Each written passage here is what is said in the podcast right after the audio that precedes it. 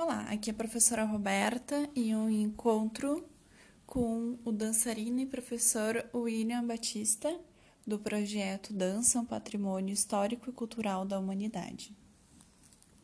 Então, bom dia pessoal.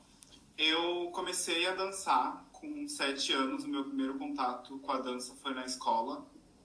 Eu me metia a fazer as apresentações de Dia das Mães, de tudo que era evento.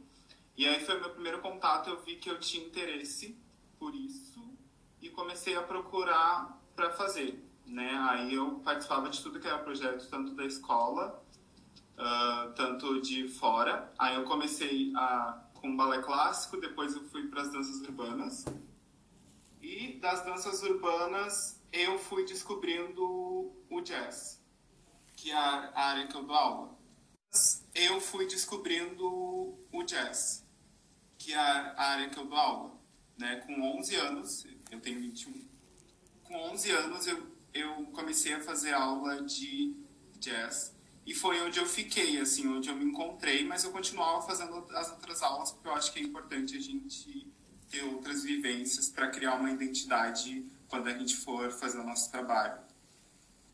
E aí eu comecei a me profissionalizar com jazz, comecei a fazer aula, até o momento que eu escolhi dar aula, né? Que eu comecei com uma turma de pequenas e numa creche. Aí depois foi expandido para um estúdio de dança e aí eu fui começando a ter, ter as minhas turmas.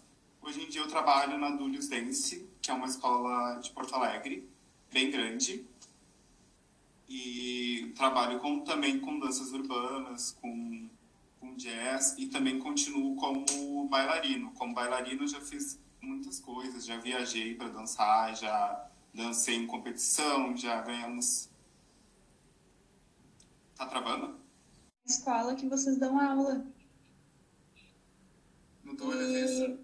Uhum. E deixa eu te perguntar assim, uh, a gente viu nos vídeos que o balé, ele é bem parecido com o jazz, não é? Sim. Então, é que Uh, antigamente, assim, antigamente eu digo assim, no jazz meio antigo, ele tinha uma influência muito grande do balé clássico. Então, alguns passos são muito parecidos, porque a gente usa a base do balé clássico para formar uma bailarina, por exemplo. Lá, as minhas bailarinas de jazz, eu tenho uma equipe que elas vão para competir. E como é competição, é outro esquema. E aí eu tenho que prepará-la de uma forma que elas consigam ter um, um bom alinhamento, uma boa postura. Então, isso o balé clássico nos traz de, de positivo, parte da técnica. Então, alguns passos são muito parecidos, sabe? É uma influência. Uhum. É uma influência, então, que o balé tem uh, sobre o jazz. Isso. E onde que o, o jazz começou essa, essa modalidade? Tu sabe?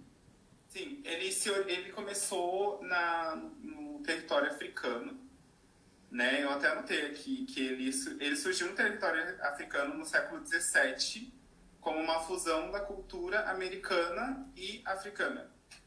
E aí as danças tradicionais dos homens brancos eram a valsa, quadrilhas, e os negros eles imitavam como forma de ridicularizar isso mas eles não dançavam de acordo com a vis... mas eles dançavam de acordo com a visão que eles tinham da cultura europeia. Então, eles utilizavam da sua cultura, né, da sua visão para trazer e dessa forma surgiu o jazz, junto com os instrumentos que eles já utilizavam.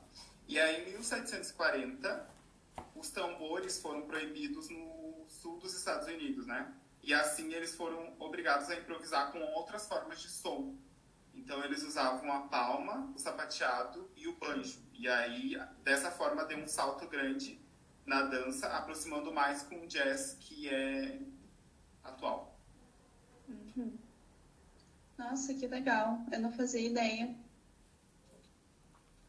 dessa questão histórica. Uh, eu pensei agora no